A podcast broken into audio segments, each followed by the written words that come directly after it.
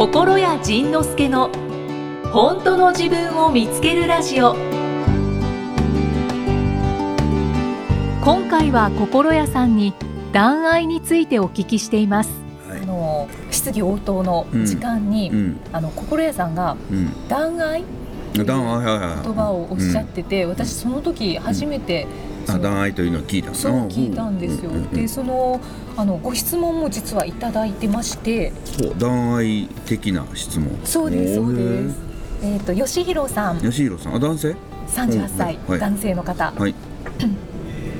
ブログでも書いてくれてたりしますが、仁さんの声で談愛のお話を聞かせてください。かっこポッドキャストですでにお話ししてたら第何回か知りたいなあ、全部聞けって聞こえた、かっこ笑い。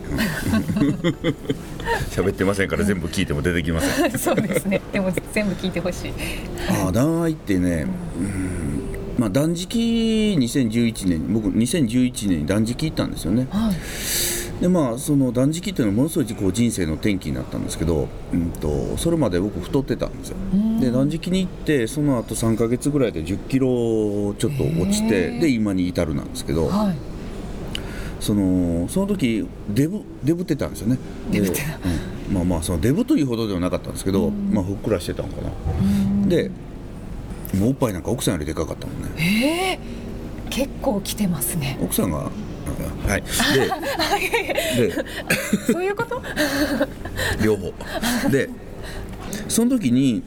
太ってた頃っていうのは、もう何かに理由をつけて食べるんですよね。だから朝だから飯くれ、で昼前だからちょっと小腹空いたから飯くれ、昼だから飯食わなあかん、おやつの時間はやっぱおやつ食べなあかんやろ夕方になってきたら小腹が空いてきて、今食べとかへんかったら夜食べられへんなるかもしれへんから、今のうち食べとこうで、また食べて、で夜になったら結局食べれたね、食べようかみたいな感じで食べてで家帰った頃に小腹空いたなと思って、またなんかラーメン食べたり、なんかおにぎり食べたりって、ずっと何かに取りつかれたようにずっと何かを食べてたんですよね。でそんな食べてないのなんで太るんだろうみたいな、そのバカなこと言ってたんですけどそんな食べてないんだけどなみたいな。でうちの奥さんはだからね、僕の口癖がね、お腹すいたっていうもうね、口癖でちょっと落ち着いたらね、お腹すいたっていうのだから、ご飯いっぱい食べたらお腹が100になります、はい、で時間経ったら90、80になってくるよね、で80ぐらいになったら小腹が空いたって言い出すんですよ、僕ね、当時ね、はいはい。でだから小腹が空いた、80になっちゃったから100に戻さなあかんって言って、だから常に車のガソリンと一緒で、だから携帯の充電と一緒で、もう60ぐらいまで減ってきたらもうざわざわするわけですよ。でそれを早く充電して早くガソリン入れてできる限り100に保ち続ける。だから、ね、スマホ使ってても充電コードつないでる時が一番幸せみたいな、ね、安心。そう、あれがデブの思考なんですよ。だから減るのが怖いから、ちょっと減ったらくれくれ、だからずっと常に 100% の数字がついてないとずっと満たされない、この恐怖にでずっと食べてたんですよね、はい。で痩せてる人っていうのは、そのスマホの充電で言うたらゼロになって初めて充電しなきゃっていうわけよふえみたいな30とか20でもまだあるしっていうのね、はいはい。ガソリンもまだね、エンプティのマークついてから、実はあれ50キロぐらい走れるように車って作ってあるんですよね、次のサービスエリアまでみたいな。でも僕らもエンプティなんかついたらもう大パニックじゃないですかみたいな、そういう感覚で僕ずっとご飯食べてたんですよね、はい。で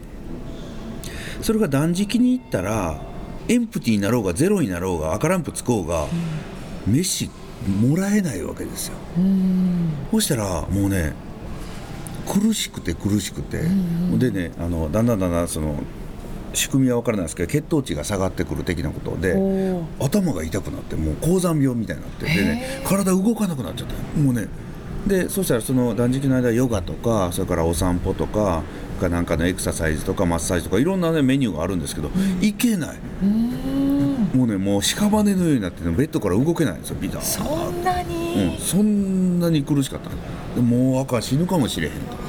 もうあかん、死ぬかもしれん、もうあかん、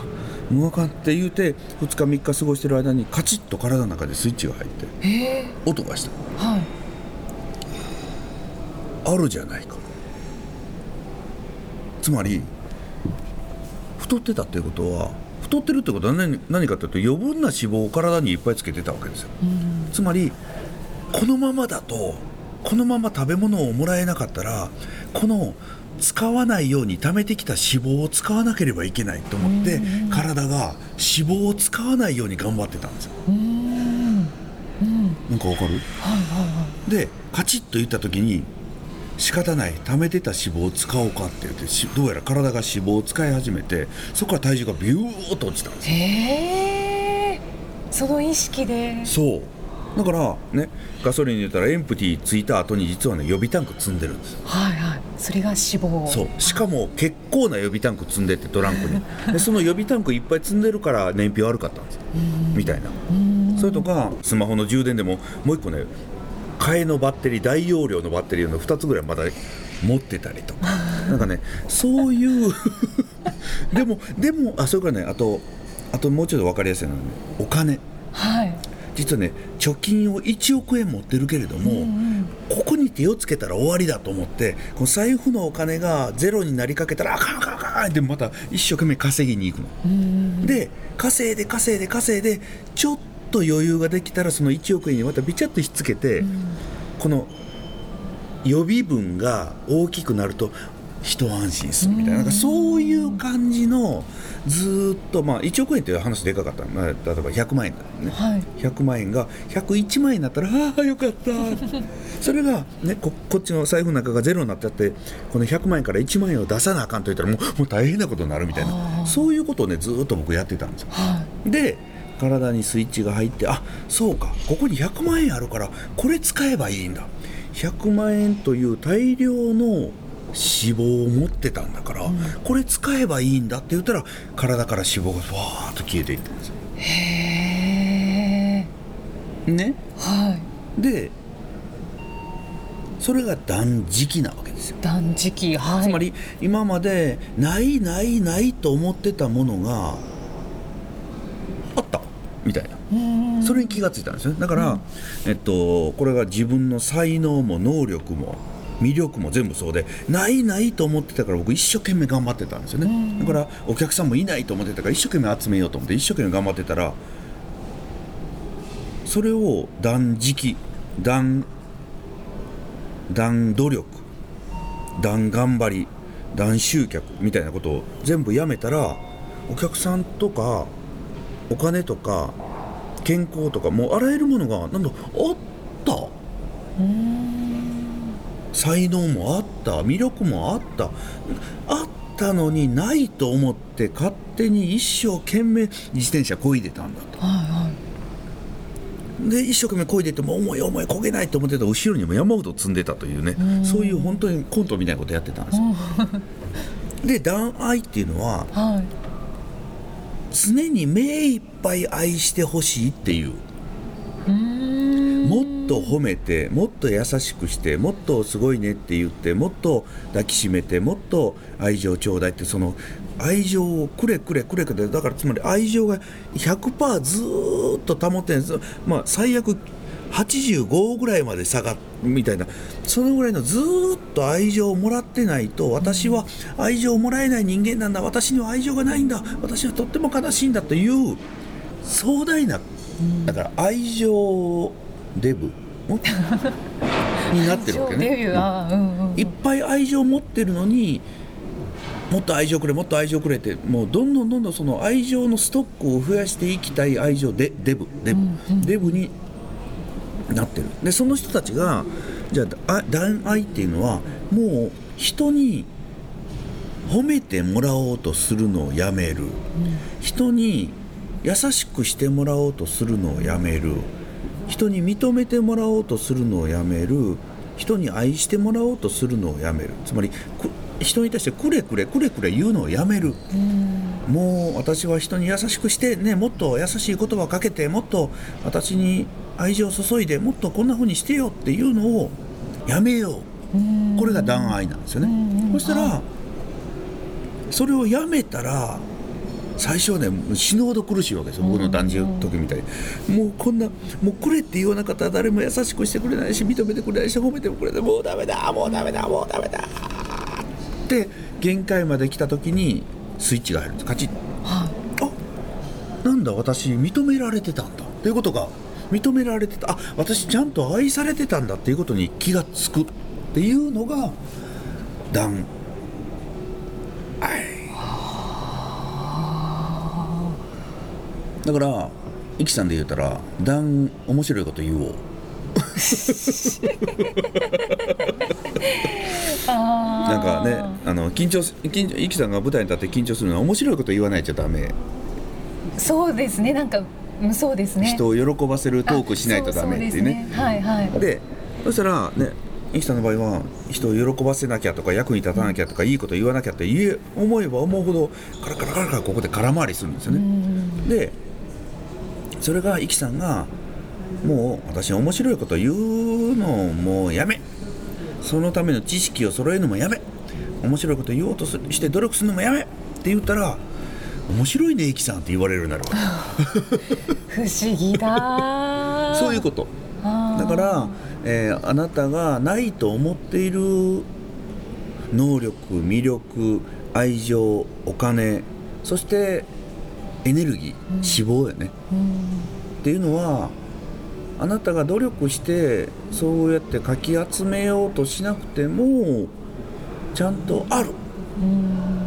で、そのあるということに気づくためには集めようとしてた努力を止める。断愛、断食、断頑張り、断稼ぎみたいな、なんかそういう話、そのくれくれになっちゃうのはなんでなんですかね。勘違いしてるんですよ、ないって言って勘違い、自分にはないって勘違いしてるから、自分には能力がない、面白さがない、魅力がない、愛情がない、お金がないって、でそのエネルギー、脂肪がない、食べ物がないって、これ勘違いしてるからなんですよね。で、じゃあなんで勘違いしたのかっていうことなんですけど、これね、はい、なんで勘違いしたのかっていうのは一番簡単なのは人に言われたから。例えば食べ物で言えばちゃんと食べないとダメよ、疲れたら体が糖分を欲するんだから甘いもの食べた方がいいよ、だから朝ごはん食べないと脳が動かないよ、昼ごはんきちんと食べないと体に悪いよ、夜ごはんをきちんと食べないとなんかあれとか、それから栄養のバランスを考えないととか、まんべんなくとか、しっかり食べなさい、このご飯に関してはいろいろありますね、やんなきゃいけないっていうのが。そう、でそれに輪をかけてテレビ、ラジオ、雑誌の CM が、バランス取れてますかあれ食べてますかこれが不足するとこんな病気になるんです、みたいなね、そうやってみんながね食え食え食え食え言うわけですよ。で、食わなかったら、ね、出されたもの食べなかったら今度またお母さんが調子悪いの何私のご飯が美味しくないっていうのだから何私が作ったやつバカにしてんのとか、だから何調子悪いのどうしたのなんか機嫌悪いのみたいな、ちょっと残したらね、出されたもの残して失礼なのよとかねいろんなこと言って寄ってたかって食え食え食え食え言うわけですよ。で、企業が食え食えっていうのは食ってもらった方が儲かるから、ね、そうですね、僕らねそうやってねもうねうっすらじんわりじわーっと常に洗脳されてるの。怖い怖いよね、怖いですね。だからまあそれが断食やったでしょ、だからこの断愛に関しては、こういう夫婦関係が一番だとかね、だから彼氏は普通こういうことするもの、ね、彼女になったらこういうことするもので、結婚10周年にはスイート10で、サプライズ、プレゼント、で、スキンシップで、こういうエスコートしてでこういう優しい言葉を常にかけてみたいなことを、ね、テレビ雑誌漫画ドラマ映画小説そして世間の人たちそれからお父さんお母さんのお父さんはね全然ね私のこと興味持ってくれないんだよとかねそういうあらゆる言葉が僕らを今まで洗脳し続けてきたわけよ。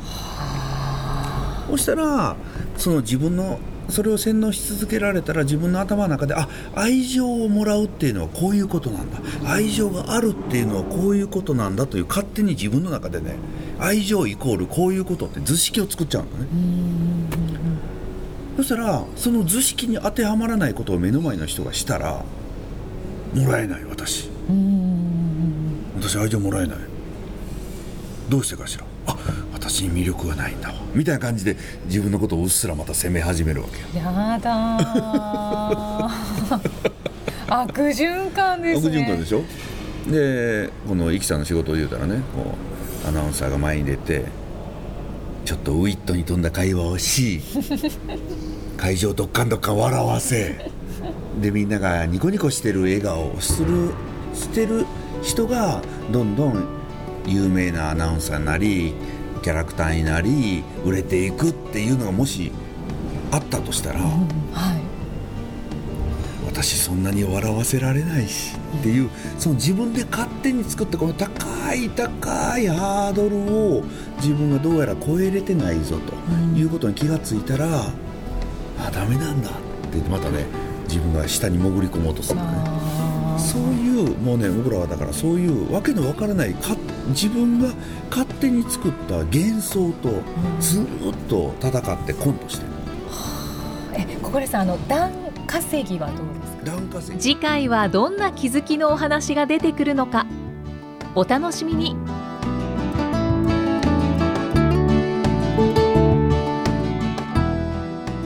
この番組は提供心谷仁之助プロデュースキクタスナレーション生きみえでお送りしました。